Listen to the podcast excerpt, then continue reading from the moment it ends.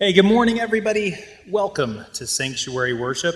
It is so good to have you here this morning with us virtually. I just want to remind you today of all the ways that you can get to uh, First Pres's offerings online right now. You can like our church's Facebook page where you will find daily devotionals, where you may very well be watching this service right now, and you can find other content. Much of the content that is there can also be found on our podcast, the One Pres Pod. In addition, this worship service is available on YouTube, and we have other content for you on the church's website. So there is a plethora of virtual First Presbyterian Church options available to you. With that in mind, let's prepare our hearts for the worship of Almighty God.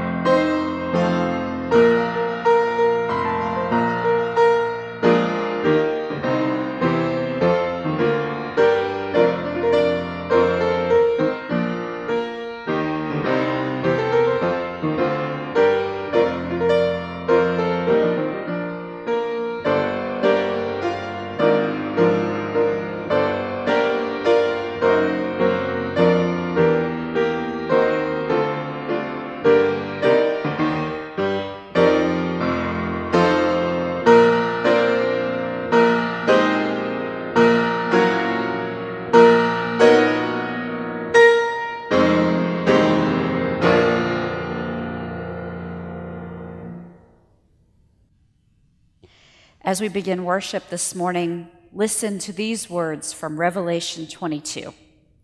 The Spirit and the bride say, Come. And let everyone who hears say, Come. And let everyone who is thirsty come. Let anyone who wishes take the water of life as a gift. Come. Let us pray. O Lord, we pray that you would pour your Holy Spirit upon us as we gather to worship this day, remove any impediment from our minds which prevents our focus or distracts us from your purposes. Gather us under your wings and guide us with your Spirit. We pray in Jesus' name. Amen.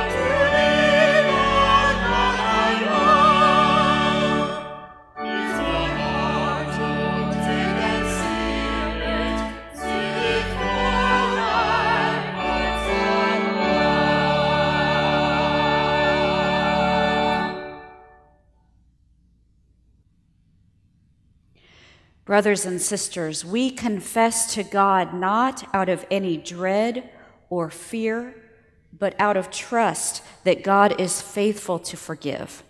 So now let us rid ourselves of what we can no longer carry. Let us pray together. The prayer is printed on your screen. Holy God, on this day we confess our sins to you once more. We confess we have participated in the exploitation of others. We confess we have failed to consider our neighbor. We confess we have not made Jesus the center of our lives. Hear now, we pray, these silent confessions.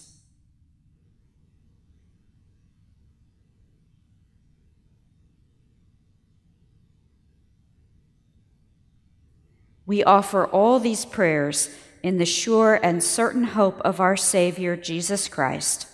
Amen.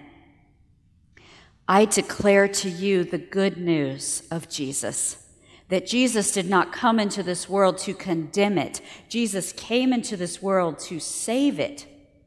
He was sent here for sinners like you and like me. Know that it is His power and grace in your life that forgives you of your sin and calls you to new life. Amen. Let us sing to God's glory.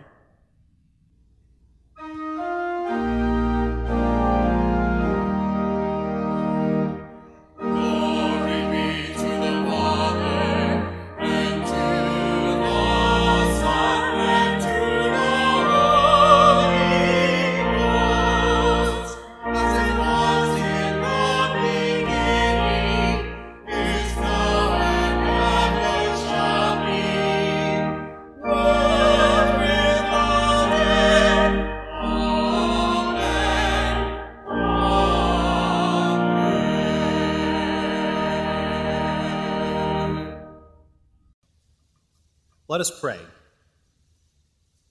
O Lord, may the words of my mouth and the meditations of all of our hearts be acceptable to you, our rock and our redeemer. We pray in Jesus' name. Amen.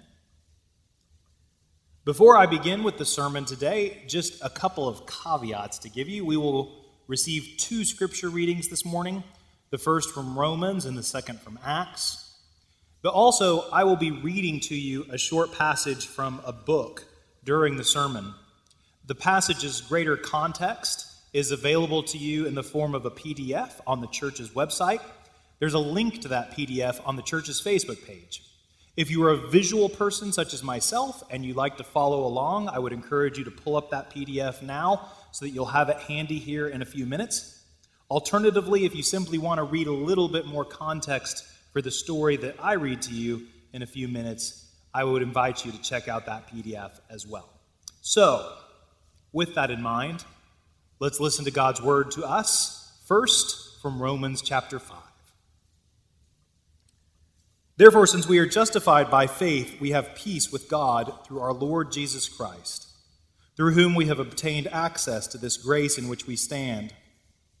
And we boast in our hope of sharing the glory of God. And not only that, but we also boast in our sufferings, knowing that suffering produces endurance, and endurance produces character, and character produces hope. And hope does not disappoint us, because God's love has been poured into our hearts through the Holy Spirit that has been given to us. This is the word of the Lord. Thanks be to God. And now, Acts chapter 8, verses 18 through 22. Again, I invite you to listen for the word of God. Now, when Simon saw that the Spirit was given through the laying on of the apostles' hands, he offered them money, saying, Give me also this power, so that anyone on whom I lay my hands may receive the Holy Spirit. But Peter said to him, May your silver perish with you, because you thought you could obtain God's gift with money.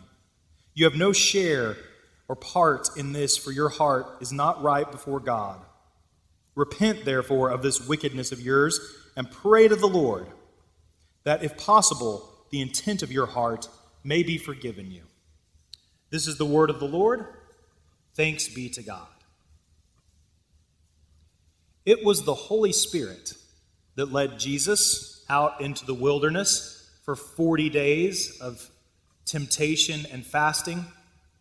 It was the Holy Spirit that made itself present among the very first apostles with tongues of fire on Pentecost Sunday. It was the Holy Spirit, Paul tells us, that poured the love of God into his heart that he may have hope in times of great suffering. It was the Holy Spirit that led the disciples Peter and John into Samaria, where we found them today in Acts. It is the Holy Spirit that moves and floats in and out of the story of God's people throughout Scripture. It is the Spirit who is present and then seemingly absent, who waxes and wanes, who moves in the most mysterious of ways. It is the Holy Spirit that we find consistently in ways peculiar but powerful throughout Scripture. This is what makes the Holy Spirit so difficult for us to get our hands around as a doctrine. If you recall that we are working through some of the key core doctrines of the Christian faith this summer, and the doctrine of the Holy Spirit is surely one of those, but it is so difficult for us to put into words, to explain, to define exactly what the Holy Spirit is. When we think about the triune God, when we think about Father, Son, and Holy Spirit, we feel like we have a pretty good handle on the Father and on the Son. But when it comes to the Spirit, it's like trying to nail down a wet noodle. It's just very difficult for us to get our heads or our hearts or our hands around what it is God's Spirit does and how it works in this world and what role it plays within the Trinity.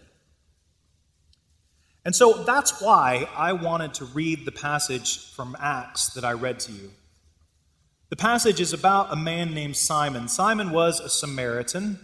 If you don't remember this, Samaritans were not particularly well liked by the Jewish people in those days, yet they claimed to worship the same God as the Jews. So they were not popular. This is why the story of the Good Samaritan was such a powerful image that Jesus used. So Simon is a Samaritan, and he's also a magician. Simon made his living through acts of magic and power, and he would go around performing these acts. But he heard the preaching of the Apostle Philip, and he converted to Christianity, or the Way, as it was called, and Philip even baptized him. Such was the success Philip had in Samaria that Peter and John showed up. And they began performing great acts of power through the Holy Spirit, something that the people had not yet seen. And so when Simon saw these acts, what did he think? Well, he thought, I should get some of that Holy Spirit, and he offered to buy it.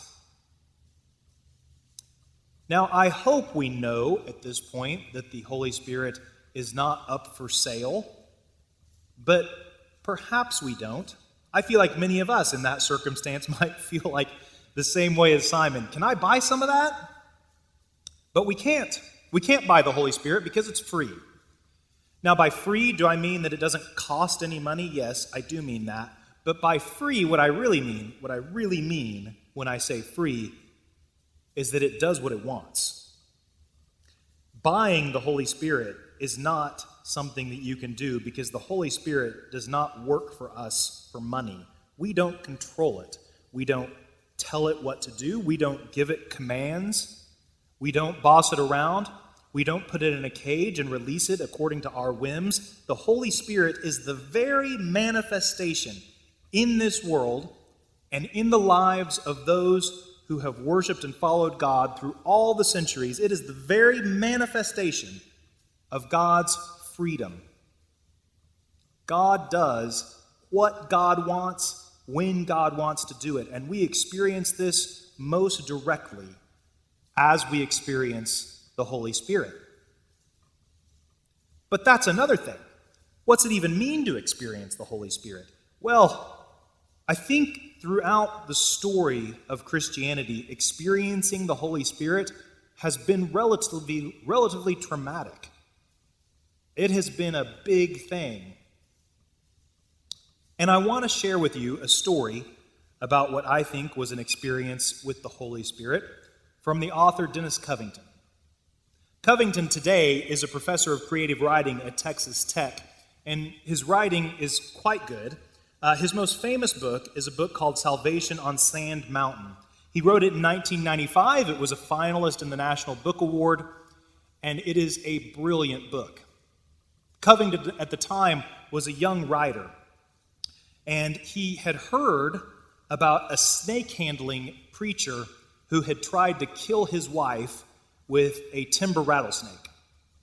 So Covington, being an interested guy, pitched the idea of doing a story on this preacher to his editors back east. They loved the idea, so off Covington went to the very fringes of Appalachia and immersed himself in snake handling churches. The book that came from those experiences doesn't really talk much about the pastor who tried to kill his wife, but it does talk an awful lot about the Christian faith, particularly as it's preached and experienced in those churches, and how the ways in which it is preached is very particular to that place in the world. Covington went to a lot of worship services, and in one service, he actually picked up a snake. And that's what I'm going to read to you now. So listen as I read Dennis Covington's words to you. This was the moment. I didn't stop to think about it, I just gave in. I stepped forward and took the snake with both hands. I turned to face the congregation and lifted the rattlesnake up toward the light. It was nothing like it wanted, it was moving like it wanted to get up even higher, to climb out of the church and into the air. And it was exactly as the handlers had told me. I felt no fear. The snake seemed to be an extension of myself. And suddenly there seemed to be nothing in the room but me and the snake. Everything else had disappeared Carl, the congregation, Jim, all gone. All faded to white and I could not hear the ear splitting music. The air was silent and still and filled with that strong, even light. And I realized that I too was fading into the white. I was losing myself by degrees, like the incredible shrinking man. The snake would be the last to go, and all I could see was the way its scales shimmered one last time in the light, and the way its head moved from side to side, searching for a way out. I knew then why the handlers took up serpents. There is power in the act of disappearing, there is victory in the loss of self. It must be close to our conception of paradise, what it's like before you're born and after you die. I remember first hearing this passage from Covington at a literature festival in Grand Rapids, Michigan. He read it to the group. Later, when I read the book, I read it within the context of the greater story. And both times it struck me. Obviously, handling snakes is not something that I think is necessary for any Christian to do. I don't think it's particularly doctrinally sound. But having heard him read it, and having read this passage numerous times, it certainly sounds to me like there was some sort of encounter that he had with the Holy Spirit in that moment. Now, the last thing I am doing is commending us to go out and find snakes and start picking them up. But what I am inviting us to do is to make sure that our conception of what the Holy Spirit does and is in our lives and in this world is as broad and free as possible. Throughout the history of the Christian church, followers of Jesus have been having mystical experiences, things that have happened that were difficult to understand, hard to explain, challenging to nail down. I think of the life of Julian of Norwich, a young British woman, English at that time, back in the Middle Ages, who had a mystical experience on her deathbed and who spent the rest of her days in a hut that she had leaned against the Norwich Cathedral. I think of Francis of Assisi, who our Roman Catholic brothers and sisters call a saint, who was a nobleman and had a mystical experience himself, and then spent the rest of his life divesting himself of possessions and ministering to the poor. I think of John Calvin, the founder of our own Presbyterian tradition, who was a devout Roman Catholic living in France before he had some sort of experience that he never wrote about and never told anyone else to, but who which led him to suddenly change every single thing he believed in his life and to spend most of the remainder of his life in exile in Switzerland. And I'm speaking of Dennis Covington, who had no particular strong faith to begin with, but who for one day and in one moment described a mystical experience as he was worshiping and holding a rattlesnake. These things on their surface all sound absurd. They upset the apple cart of what we think it means to be a decent and orderly Christian. And yet, as we listen to these experiences that have accumulated over the centuries, and we return to Scripture to look at the work of the Spirit in the lives of people, we see one thing consistently happening. That as the Spirit weaves and works in the lives of believers, it draws us away from ourselves and towards the divine and the mystical. All of the people we have spoken about, all of the people we have talk, talked about this morning, they have not made choices when moved by the Spirit which were self serving. They're the opposite of that. Do you really believe that Jesus wanted to go spend 40 days in the wilderness fasting and being tempted? Do we believe that the sales pitch to Paul to get him to convert to Christianity was that he would be beaten, stoned, and imprisoned? Do we think that the apostles, as fire was raging over their heads, felt safe and secure? Do we think that John and Peter wanted to go do work amongst the Samaritans? The Spirit is the manifestation of God's freedom.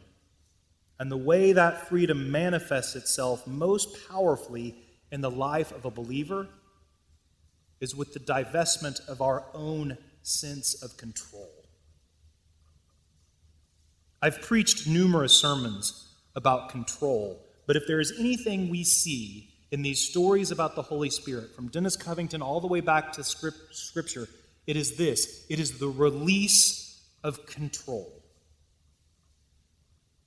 and the embrace of the freedom to which God invites us, a freedom which is often contrary to what we would believe to be best for ourselves. I wrote three sermons this week, and I threw out the other two, and I kept this one. I have no idea if that was a good idea or not, but that's what happened. But as I tried to capture the Holy Spirit in doctrine, as I tried to conjure words which I felt would explain what it is and how it moved, I have to admit I felt no more faithful than Simon was when he tried to buy it to buy the Holy Spirit, to hang a doctrinal cage around it. These are efforts to control something that is not meant to be controlled, to confine something which cannot be confined. The Spirit is the very manifestation of God's freedom. And it invites us into an experience which we cannot conjure on our own, but when presented to us, asks us to simply release control, release the self. Covington described himself as the incredible shrinking man. He felt as if he were about to disappear, and then he compared it to paradise. Paul says that the Holy Spirit pours the love of God in Christ Jesus out into the life of believers. And that pouring out of love is what gave him hope. Hope in the midst of the beatings and the stonings and the imprisonment. That love, that hope, is given to us freely because God chooses to give it to us. And the Spirit which bears it into our lives and into the body of Christ in each age does so of its own freedom and its own choice. For us, as followers of Jesus, we simply acknowledge a truth. The Spirit is free. And when we release control of it, we experience the love of God anew. Amen. Let us pray for the world and for one another. Please join me. Mighty God of mercy, we thank you for the resurrection dawn that brings the glory of our risen Lord, who makes everything new each day. Especially, we thank you for the beauty of your creation around us. And we thank you for the new creation that the Holy Spirit works in our own lives. We thank you for the Spirit's gifts of healing and forgiveness, for sustaining love that we find working through family and friends. We thank you for the fellowship of faith that we find in the church, no matter where she exists, together and apart. We thank you that the Spirit binds us together. We also come to you, O God of might and mercy, for there is much that is weary in our world today. We pray for your renewal for your healing.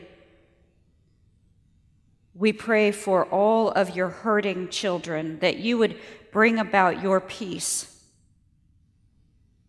Especially this day, we pray for those who govern, for all who are in power in our nation, in our state, and for those who are in power in countries around this world. Lord, give them wisdom give them understanding.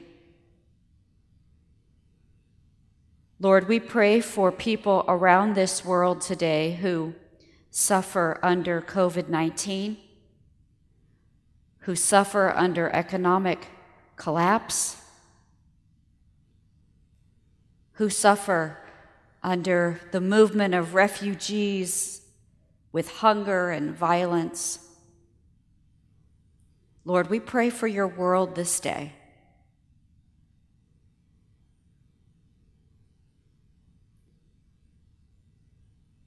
We also pray for our neighbors, for those we know struggle today, for those who need your healing touch. Lord, you know their names, you know their situations, and we offer their names and particular situations to you now. Hear our prayer.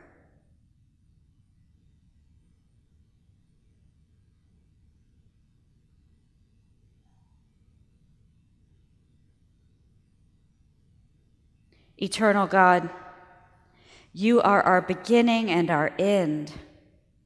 Join us in this day's journey, we pray Use our hands to do your work. Use our lives to bring others the new life you give. It is in Jesus' name that we pray all things, and it is in Jesus' name that we pray the prayer he taught us Our Father, who art in heaven, hallowed be thy name. Thy kingdom come, thy will be done, on earth as it is in heaven. Give us this day our daily bread and forgive us our debts as we forgive our debtors. And lead us not into temptation, but deliver us from evil. For thine is the kingdom, and the power, and the glory forever. Amen.